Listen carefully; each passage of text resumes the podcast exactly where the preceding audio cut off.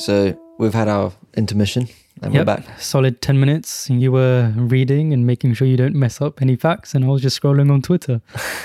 Well, I'm sure I'll still mess up a bunch of facts.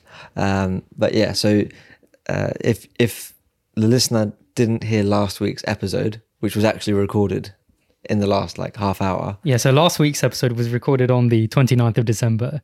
This week's episode is also recorded on the 29th of December. Indeed. So, yes, it's just a continuation basically. But I wanted to um, spend a bit longer talking about this book in particular. So I don't know how long the episode will be. It might not be very long, but yeah. Um, so it's called The Death of Ivan Ilyich. And I actually listened to it in an audiobook format. It was given to me. It was given to me by my friend uh, Jerry, who's actually been on this uh, podcast before, and uh, he got it for me for Christmas, and it's not long at all. So it took about three hours to listen to, and I listened to it while I was in Cornwall on like a mini holiday in the last couple of days, and I it was a really nice experience. I think that was part of it for me. I walked around the seafront at, in the evening and just kept walking up and down uh, up to like the lighthouse and then back around the coast and then found a bench and finished it finished the book while sat on the bench just looking out at the sea. And it was really nice. And basically it's a book by leo tolstoy mm-hmm. who is a, a very famous R- russian writer one of the greats for sure. And it's not a long book it's a novella. So i don't know the exact page count i have read most of it again now on, on like a pdf copy and the pdf it's like a4 pages but it's like 70 pages long so i don't know maybe 120 pages How long? So you said three hours. Was that just at one time speed? uh, i wanted to keep it as close to one time speed to sort of take it in properly Yeah. but I listened to most of it on about 1.2 Yeah. times speed. But yeah, so uh, and I, I did re-listen to certain parts. So maybe overall it was four hours to listen to Mm. uh, if you listen to it at normal speed in, in one go. But yeah, it's it's not a long book basically, which I quite like. So he doesn't take long to elaborate on his points, and he gets to them quite quickly. So yeah, the book is about this guy Ivan Ilyich, and it starts off. I suppose I will. I won't. I'm thinking about whether to give spoilers or not. I'll be a bit liberal with how I speak about I it. I mean, you, you can give spoilers if you want, and I can just put the warning in the show notes. And I suppose if you are talking about the book, you would expect some kind of spoilers. yeah, so- I suppose so. yeah. Um, and then I can reflect on it in a bit more detail. So it's about this guy Ivan Ilyich, and the book starts with the news that he's passed away, and it goes through at the start the people at who he worked with and some of his family members in the post death period and one of his friends goes to his house to pay a visit and the corpse is in the coffin in the house he looks at the corpse and that's the sort of first section of the book. Uh, i don't remember it in great detail that section because the the book changes quite a lot from there. And what happens is it goes into the life of ivan ilyich and it starts to explain from his birth and his upbringing goes through his work and he was a man who was very focused on career progression. So he worked as a judge if i remember correctly. And he so he studied law and he was very good at that very prosperous a good people person and formed good connections with people was very popular and really enjoyed playing cards. Uh, that was his like source of joy. I don't know what that represents in the book. And he climbs the social ladder in a sense and ends up doing quite well for himself not crazy well you know he's not this crazy person but they end up moving to uh, St. Petersburg, I believe, and he has a good position. And he marry he gets married to a lady who he likes a lot, and uh, initially at least, and they have children. And yeah, it's it's all very prosperous in a sense, at least looking at it from the outside, and even from the inside as well. He hasn't got like a bad life, so to speak. Then, what happens basically is he has a small injury. He hurts his side, and that pain persists, it doesn't go away. It doesn't start off as a bad pain, but it does worsen over a period of months. And it becomes to be the case that he actually is quite unwell. And eventually, as the months pass, it becomes clear that he's actually dying from it because they can't figure out what it is. The doctor doesn't doesn't know what it is. They didn't have imaging back in those days. Mm. Not sure whether it's to do with his appendix or to do with his kidney, but it's slowly sapping the life out of him. And the people around him, the book starts to really take off, in my opinion. That sounds so silly to say, like take off. Uh, you know, it's a, it's a Tolstoy book, um, and it's an incredible piece of writing. But for me, it really started to like, I don't know, take me away when um, the main character Ivan Ilyich starts to reflect on life itself and the reasons for being alive and the way he lived his life and also the perspectives he has on the people around him. As the months pass he becomes he gets worse and worse and he becomes ill to the point where he can't really work anymore and he is confined to sitting down and lying down and can't really do anything. And by that point he starts to reflect on why why the things that you should get from life. And he realizes i suppose a broad summary is that he um, realizes that climbing the social ladder isn't actually meaningful in a way. All of the time he spent doing all of that didn't amount to anything meaningful in his life.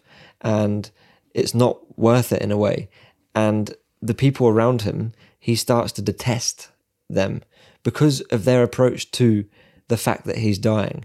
They don't accept that he's dying. He knows that he's dying, but they don't accept that he's dying.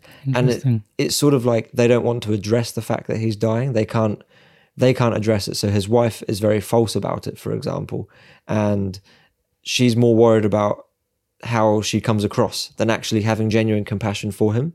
And as a result, what do you mean by coming across?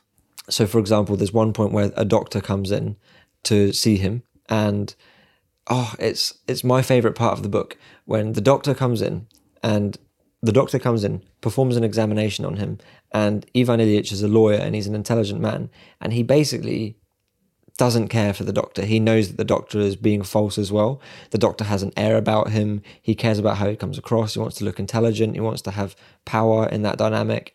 And the examination he's doing, Ivan Ilyich knows is pointless. He's not going to figure out what's wrong with him. He's just come in almost to for a show in a way. Assert his social status. Assert his social status. It doesn't mean anything really. Mm. And then his wife, she comes in late because she was sleeping and she didn't know that the doctor had come.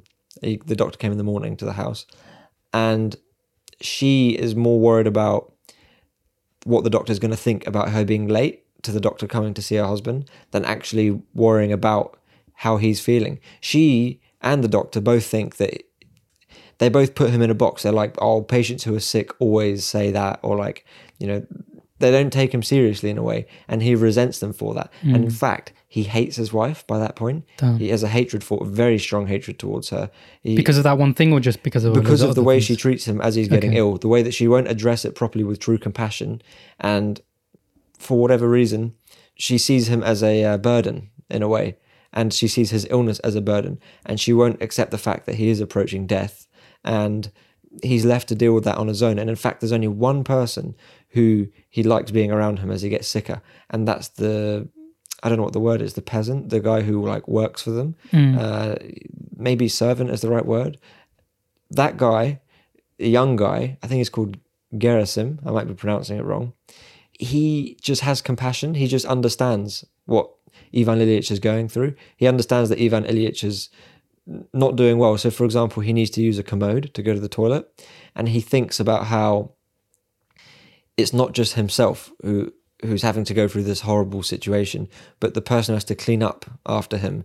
The smell, the the the act in itself of what they're having to do, the fact that he has no dignity in what he's doing, he just hates that whole situation, and he appreciates how Gerasim just understands. You know, he has compassion for him. He doesn't see it as a nuisance or a bother he's just there to help and he doesn't really think twice about it. So Gerasim's the only guy that Ivan likes to be around him as he gets sicker and sicker. And I suppose it represents the importance of genuine compassion as opposed to just um, caring for someone, thinking in your head how you're coming across as well. Like, for example, when someone's sick and you want to get them something like flowers or whatever, we have to be honest with ourselves. Do we care how we're coming across there? Is part of the act of like reaching out to them because you want to know that, oh, well, I did reach out to them, like I did care, as opposed to actually caring. There's a real difference between it. And mm. the fact that Ivan can really feel that. And, you know, you'd expect that your wife, who he doesn't have an explicit reason to hate, the fact that he the, the thing he hates from my impression he hates the fact that she doesn't actually truly care at least in the way that he would want her to care because she doesn't take the time to understand how he's actually feeling you know mm. and she doesn't take it seriously so yeah uh, he he is like a nuisance to her and yeah i guess it's the first time in his life that he starts to reflect on his own actions and uh, he he initially thinks why why me like why am I going through this? I've lived a moral life. Like I've been good to the world. I've worked hard. I've been a decent person. I haven't committed crimes. I've not been evil. Why should I have to go through this horrible process of death? And his relationship towards death changes at the end of the book. He realizes that when he dies, there's no more. The only escape from the process of dying that he's going death. through is just to die. You know, there is no answer. And there's a line in it. Uh, the line is Death is over, he said to himself. There is no more death. Because he's died. Repeat that again. Death is over, he said to himself. There is no more death. Interesting. As he dies. Mm. The process of dying is over. You know, that hell that he's been through, sitting there, slowly dying for a long time, being confronted with that idea, I am dying, you know, is going to happen. But every day life is leaving me. And the only way that that ended was by actually dying. And in dying as well, his, his feelings right at the end change towards his wife and his children and stuff as well. He has sympathy for them as well. And he realizes that in dying, he's going to free them of this bother that he's given them, this this hmm. conundrum, this sort of difficult situation where they're, they're they're also not enjoying the fact that he's dying in a way if they understand it. Does that kind of make sense? Yeah. So I, I suppose it's kind of like twofold. One, just knowing that he's going through the process of dying is not a nice thing, but then also having to care for him, like you know the servant or whatever, having to you know clean him, blah blah blah. I suppose family members typically get involved in that kind of stuff. You know, having to move them from like the chair to the bed, kind of thing. It's also not a nice experience for the family members. So I suppose they'd be free of both like the burden in that sense and um, just the nature of someone dying, like in your house, kind of thing. Yeah, it's over. You know, Mm. once once he gets that out of the way, and um, so yeah, at the very end, he doesn't he doesn't fear it anymore. And from his reflections, as I said, the other part of the book is the point of like the point of why you live. You know, Mm. don't the point of what is the point of living to climb the social ladder and form meaningless connections or false connections just for the purpose of feeling like you are somebody when in reality you're giving up the valuable time that you have just to pursue things that are meaningless essentially and that other people don't really care about either you know so Mm, Mm, I wouldn't say other people don't care about it. I, I say people don't care about it explicitly because if no one cared about the social ladder and all of that hierarchy stuff, then it wouldn't. No one would ever want to climb, or no one would even ever have the inclination to try and climb it. but it's, Whereas, but it's not for so I'll, I'll quickly interject okay, when I say don't care about, I mean that other people don't truly care about where you are on it necessarily. In most cases, I would say. yeah, So- people so only care where they are themselves They yes. So the bit that people are caring about in that context is where they are on the social ladder in relation to the other person. in relation to Yeah. either you or in relation to their own expectations of themselves. Mm. So it's not that I actually care where you are on the social ladder. Yeah. Really, if I care about you, I don't actually care where you are on the social ladder. You know. Yeah, We've been true. friends from when, yeah, like you were just a schoolboy like me, Mm. and then we'll continue to be friends when you have degrees and uh, maybe successful and stuff, you know. But it, if I truly care about you, that doesn't matter. Mm. And I, I know that's something we all know, but yeah. sorry, Mm, mm. But it's it's interesting. I suppose the reason we are like friends was because we've always been in the same part of the social ladder. If that makes sense. oh, that's a good if point. If we were separated, like say if you you or I were higher up down each other in one way. Say if I was higher up, would I have ever become friends with you in the first place, or if it was the other way around? I think that's a really good question, actually. That's actually quite interesting because I think in general, if you look at people, they're I, I don't know if it's whether that people tend to go up the social ladder. Um, it obviously it's not a necessity in life, but in general, like there is some kind of upward tra- trajectory, but upward doesn't necessarily necessarily mean positive, but like upward um, movement in the social ladder.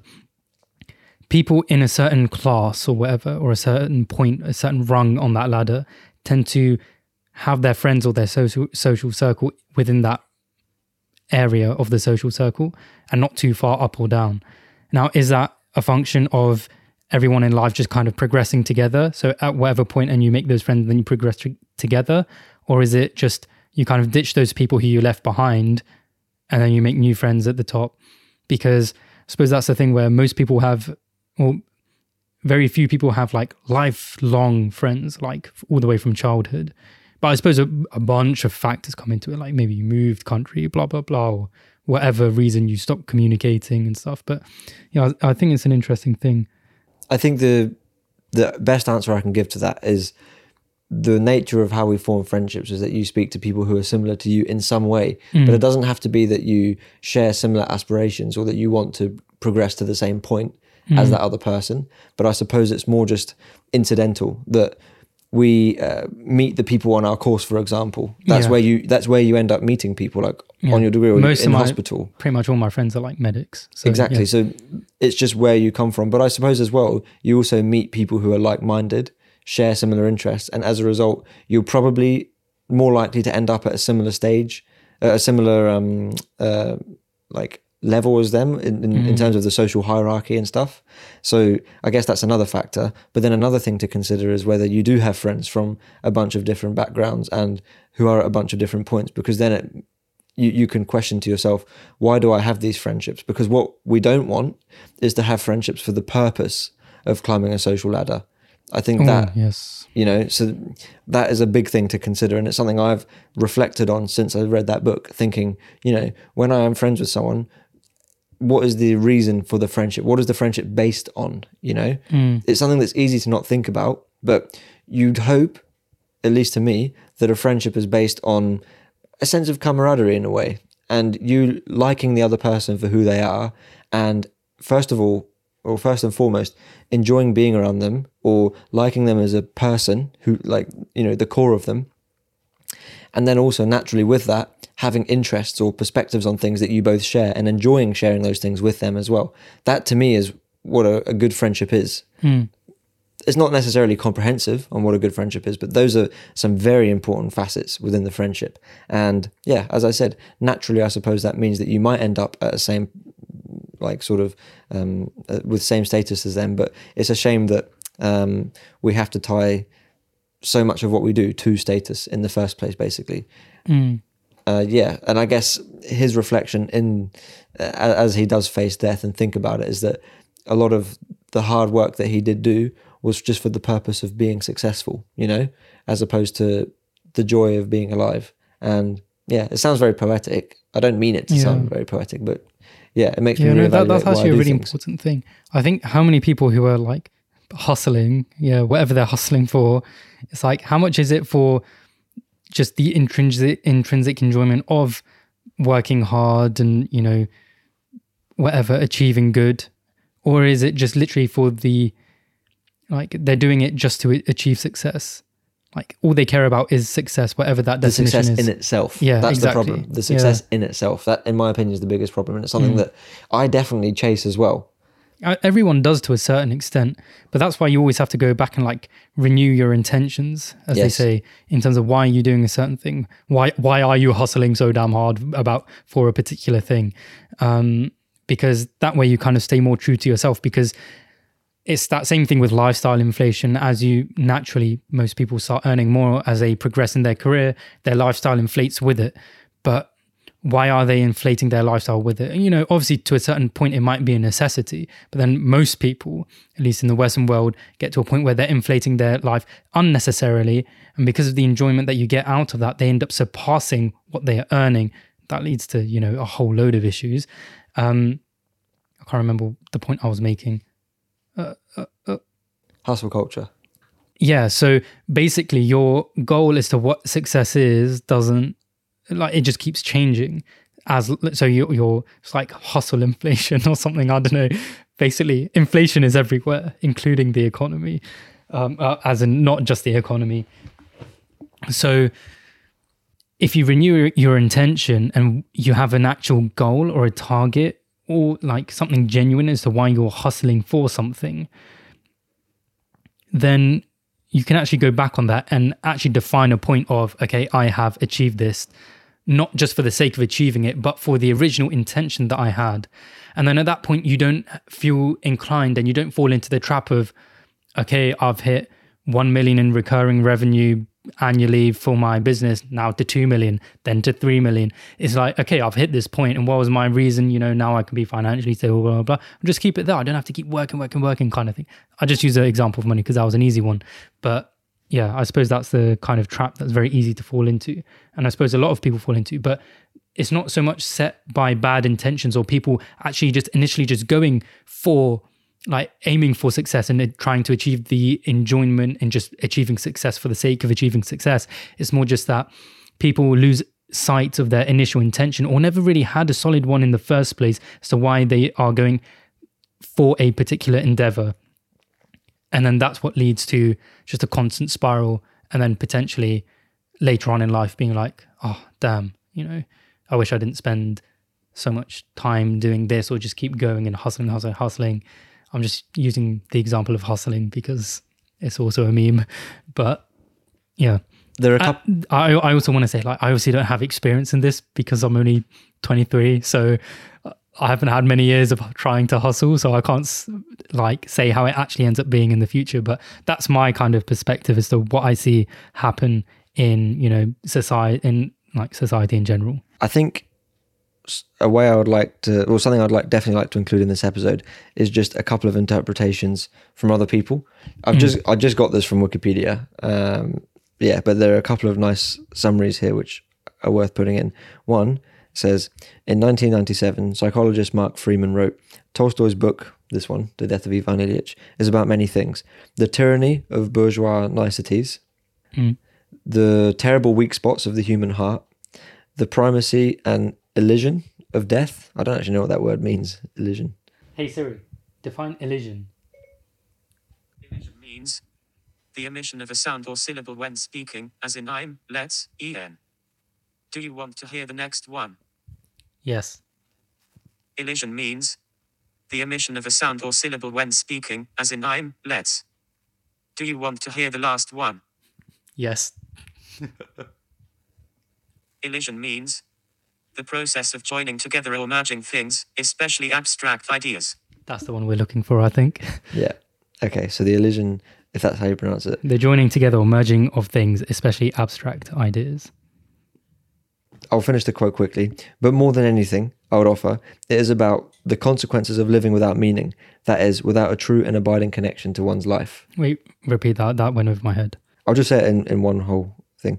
Um, Tolstoy's book is about many things the tyranny of bourgeois niceties, the terrible weak spots of the human heart, the primacy and elision of death. But more than anything, I would offer, it is about the, the consequences of living without meaning, that is, without a true and abiding connection to one's life. It goes on to say, indeed, the mundane portrayal of Ivan's life, coupled with the dramatization of his long and grueling battle with death, seems to directly reflect Tolstoy's theories about moral living, which he largely derived during his sabbatical from personal and professional duties in 1877. Uh, and then, in his lectures on Russian literature, Russian born novelist and critic Vladimir Nabokov argues that for Tolstoy, a sinful life, such as Ivan's, is moral death. Therefore, death the return of the soul to God, is, for Tolstoy, moral life. To quote Nabokov, the Tolstoy, Tolstoyan formula is Ivan lived a bad life, and since the bad life is nothing but the death of the soul, then Ivan lived a living death. And obviously, oh, that was. And since beyond death is God's living light, then Ivan died into a new life, life with a capital L. And it's interesting because right at the end of the book, he does see a light, and I suppose that does represent the new life in a way. Whatever abstraction you want to make from that, of course, is up mm. to you. But it works in my opinion. Like it really, I don't know it. It made sense to me. It was the escape from the the suffering that he was going through, and the opportunity to reach that point of peace. And the final thing I want to add on it death permeates the narrative in a realistic and absorbing fashion, but the actual physicality of death is only present in the early chapters. Instead, the story leads the reader through a pensive metaphysical exploration of the reason for death and what it means to truly live. Yeah. Very interesting. It's interesting in that second kind of opinion thing that you read. He said that Ivan had a sinful life and, you know, equating that with a bad life Whereas it, the life that was described that he had, you know, working hard, becoming a lawyer, blah blah blah, working his way up, um, that would almost be seen as like you know a good life.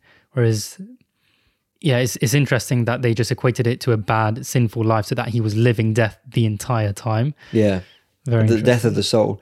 I mean, the other thing is if everyone you need in a way for societies to function for people to do those jobs and they are difficult jobs in a way. And I suppose mm. that people derive the way that people can derive joy from it, unless they truly enjoy those jobs, is the knowledge as well that they're doing a good thing for society and like the status that's that accompanies that. I don't. I think it's difficult to separate the enjoyment of the status and the knowledge that you're doing a good thing because the status is linked with the is, is mm. because you're doing a good thing or it's an important job. That's yeah. where the status comes from in a way, you know. Yeah. So like a doctor, like a high up surgeon, that's a very difficult job to do. It's very important, and you, you have a lot of power in doing that job.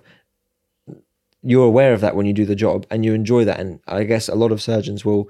The part of the reason why they love doing their job is because it it is incredibly important. You know, they are they are actually every day saving lives, mm. many surgeons, and changing lives as well.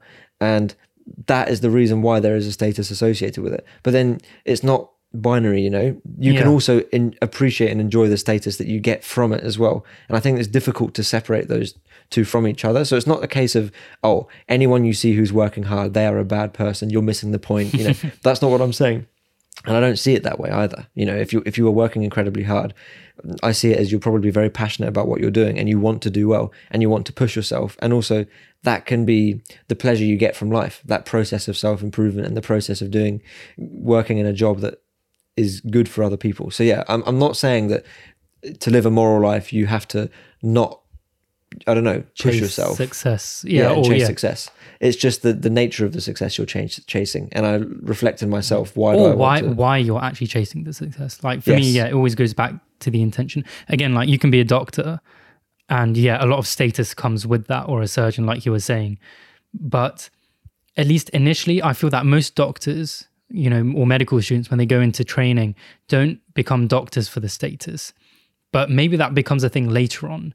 Whereas you see that you when you achieve that status, you see the benefit that status brings in whatever way, shape, or form that may be even if it's just a matter of like respect that you get from people when you tell people you're a doctor and you like that thing and that's just because of your status that comes with a lot alongside a doctor. So now you want to become a better doctor not for the sake of becoming a better doctor now which would be the inherently good thing to do but for the sake of now you'd be able to gain more pleasure from that status aspect of becoming a better doctor like or you know a senior doctor at that point or a certain type of doctor which has even more prestige yeah, so I mean, that's a conclusion that I, I can take from this conversation as well is that just because you're working very hard and even working for status doesn't mean that you're doing a bad thing. I don't think that's necessarily sinful.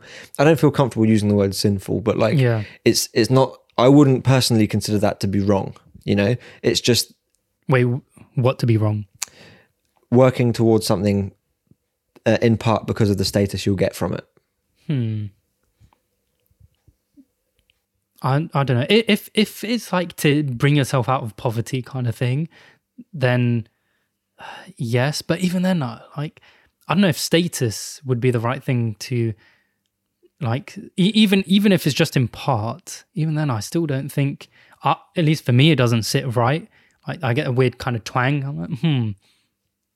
But yeah, I, I, I, guess, I can't articulate why really. I know. I'm not saying that is bad, but for me personally, it just doesn't quite sit right. I'm on the same page as you. I mean, I hope that I'm not doing things for the wrong reasons. I hope I'm not pursuing status, but what I'm saying is I don't think you can completely unlink it from um like the good the, the reason for that thing having status, if that makes sense. Mm, yeah, Do- it is very ingrained within humans to like Yeah. gain status because And of get the recognition for what you do. Yes. So basically, what I'm saying is, overall, I realize like I don't want to live a life pursuing status. I don't want to live a life pursuing um, uh, importance being pe- placed on other people's perceptions of me. I don't want that to be the case, Mm. and I want to live.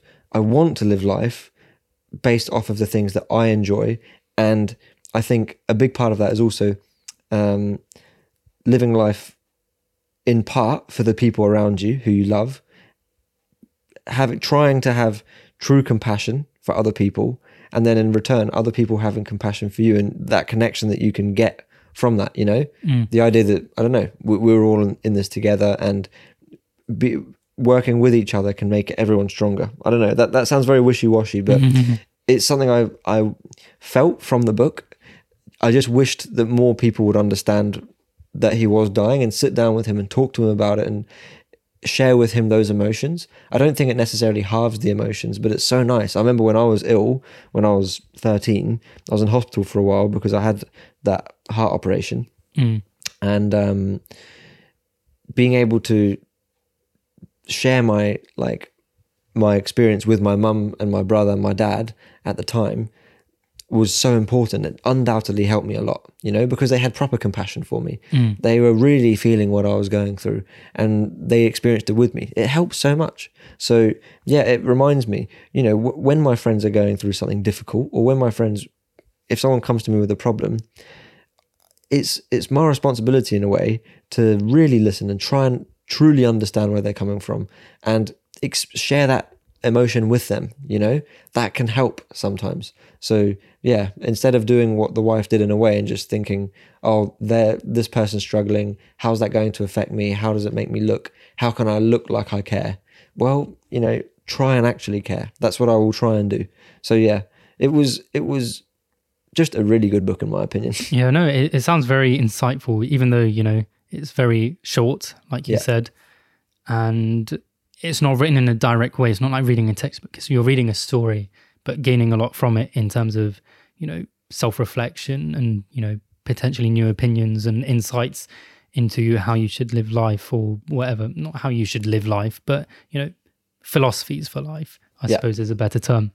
Were there any other major reflections or key points you think that are worth mentioning from the book?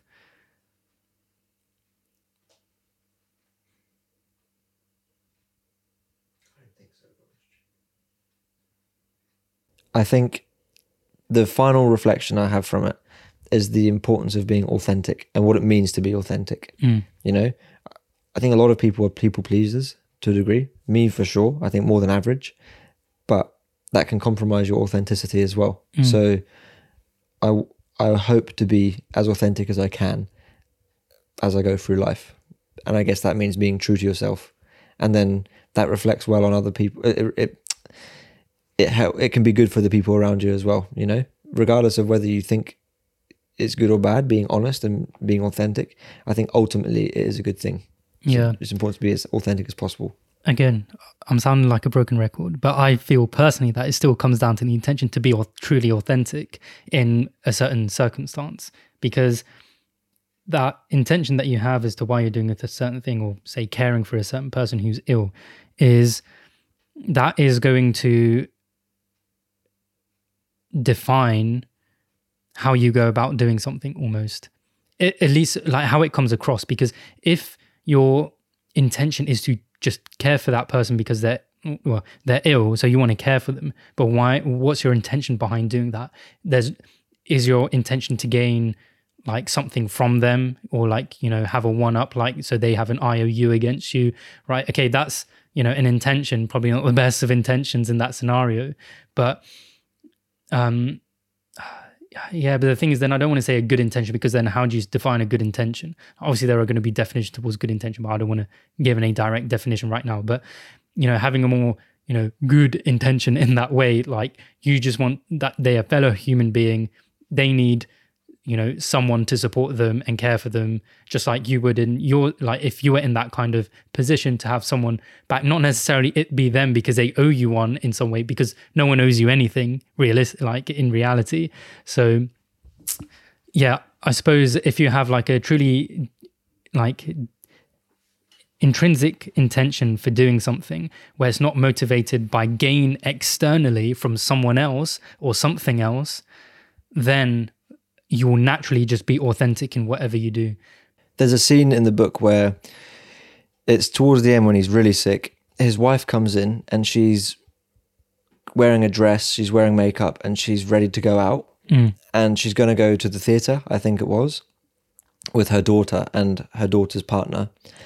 And she comes in, and the daughter comes in, the daughter's partner come in. They're all ready, like they're looking really good, ready to go out, you know, clearly looking forward to the evening.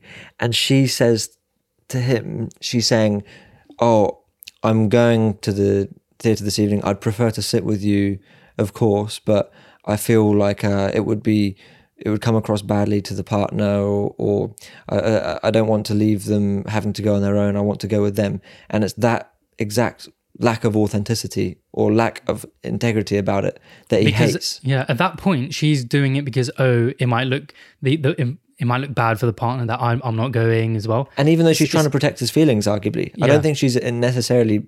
She's not doing it with a malintention. Yeah, yeah, no. She's not trying to deceive him for to to protect her own image necessarily. You could argue that she is Mm. trying to protect her own image, but she also might genuinely not want him to be hurt by it. But but that's the exact sort of um, I, I think she's gen she's genuine in the fact that she doesn't want to hurt her husband, her, like his feelings in any way. But I think it's just the way she seems obsessed about appearance, like not like physical outward appearance, but like in terms of how people come across, like how she comes across to other people. I think that obsession, which is what is, you know, is almost one of the core tenets of social status and hierarchy and everything is about appearances. That is what's driving him mental, basically. That's the thing he's despising because he realizes how futile all of that is. Because you go to the grave, you got no status. so I suppose that's the thing that he's kind of come to terms with Yes. and realized. And he's just like, how can you not see this? Like, this is all like useless. yes, Um, so yeah, in the end, it it, it comes down to intention. I, I, I don't want to keep saying word? that, yeah, because I can't. Well, there maybe is a better word for it, but at least in my head, that is the word. If you can come, like, if you do, if your intention is to do everything, your intentions are always motivated by an intrinsic factor of pleasure in some way, or or goodness in some way, rather than an external factor, then th- you will always almost be content in every way. Is how I kind of see it. and I think that's what I would like. I, I hope to work towards basically reaching a point in life where I, I'm able to do that with the people around me and within myself. So yeah, and and accept that I don't have to be a success to other people. You know, I don't want to spend my life chasing a job where other people, um, for for the sake of other people perceiving me as a success. Which, if if I'm honest with myself, there've been times in my life, and still now. Like for example, um, this might come across as very conceited or very arrogant, but like if someone asks me what I do, uh, and then I say like, "Oh, I'm I'm studying medicine. I'm going to be a doctor," people often like seem very impressed by that, Yeah. and I don't want to have that mechanism where I feel good by them being impressed. It, it shouldn't. It really shouldn't matter, should it? I, I battle with that thought because at the same time, it's natural for someone. If someone is impressed by what you do because you have to work hard for it, I understand that. Like if I met someone and they were a professional athlete, I would be impressed. You know, I'd be like, oh, that's like really cool. Hmm. So, and, and that's going to be the reward mechanism. But basically, I don't want that to drive me wanting like people to have that opinion like oh that's really good he does that is really impressive Yeah, So, that's that's always an interesting point because yeah, obviously whenever you meet someone new, they're like, oh, what do you do? Oh, I study like I'm a uni student, and then you know you want to try and like not say that. Well, at least for me, I really don't like saying it because I suppose that aspect of you get all of that weird kind of affirmation. So yeah, and I I try and run away from that kind of stuff. So I hate that kind of scenario. There's one more insight I want to make about it quickly. We, I was about to leave, but I, I just got I got to say it because I realised it as we were talking. Um, in the first half of the book, I kind of got to know Ivan Ilyich from the perspective of how everyone around him got to know him. I think so. I was thinking like, oh, he's pretty successful. Like, seems like a decent guy, done well for himself. And yeah, I suppose that's how the the people who knew him perceived him as well. But even then, I, I didn't really like him as a human being that much you know? He was just another person. And i think that's how we perceive ultimately the people who do well for themselves. It's nothing more than just they've done well for themselves. But i didn't see him as being this incredible person because he wasn't at the very top of the ladder you know? He just did well for himself. He worked so hard to just do well for yourself. And it's in the second half of the book that I actually got to really know him because it starts giving me more and more of his thoughts and his perspectives as he starts to reflect on that fact and the fact that ultimately all he worked towards was just being a somebody when yeah didn't really matter. So yeah I, the, the second half of the book is the bit that really meant a lot to me when I was reading it and as I, I got to see his thoughts and I didn't see him as just Ivan Ilyich from the outside but you get to know him from the inside. So yeah. It's almost like two whole narratives in a single book that's very short. Yes it's like two whole narratives it's really interesting so yeah anyway I'll leave it there I need to go and pick up my mum all right see you later peace But yeah, let, we, we, we can just leave it there for now. Otherwise, we'll just kind of keep talking about the same points. Just to finish it off, do you have a random fact? oh a random fact in general Yes. Just or maybe related to this, anything. Okay. Uh, Tolstoy, when he died, he died in 1910. He wanted to die. Uh, he wanted people to record his thoughts in the moments before he died. He wanted someone to like write it down, I believe, and no one did, which is really disappointing. That is quite sad. Because the way he died, I don't think was in a way that he would have liked. Because he died in a train station or next to a train station. He was very unwell, um, so they stopped the train, and he was super famous by that point. In fact, one of the first like celebrities in 1910. So it was even in the news in like America and stuff. Uh, and the all of the like drama around his death um, meant that yeah, no one actually remembered to sit down with him and write down his final thoughts. So that's a very sad. I found. Quite quite sad fact. But um, yeah, and then I'll end it with meme of the week kind of thing. Well, I've just been obsessed on Twitter with this account called Neural Net Guesses Memes. Um, it's called Res Next Guesser or at ResNeXt Guesser. I'll put the link in the um, show notes. But the, the the one that really got me was so basically it's it just like kind of uploads a random image and then it just kind of says what the neural net would um, guess the image to be and then the confidence it has like it would when it's kind of rating different images and stuff and then it's just a fridge full of white eggs and it's just like image prediction ping pong ball confidence 99.99% I was like, that, oh no that, that gave me a really good chuckle at the time It's the certainty of it, and it's wrong. yeah exactly yeah it's the certainty so confident. um, but yeah, so that that account I'm pretty obsessed with. Whenever it comes on my feed, it gives me a good chuckle. But with that, I suppose we'll leave it there, and we'll probably record next week's episode tomorrow. Lovely. All right. nice. Peace. Peace. Thank you for listening to this episode of Getting It, If you enjoyed this episode, or didn't. then feel free to leave us a rating and review on the Apple Podcasts app or on the Apple Podcasts website. We'd love to hear your thoughts, ideas, or questions about anything we discussed. So feel free to email us at thoughts at gettingit.co.uk. You can also reach us on Twitter or Instagram at gettingit underscore pod. You can find all the links in the show notes.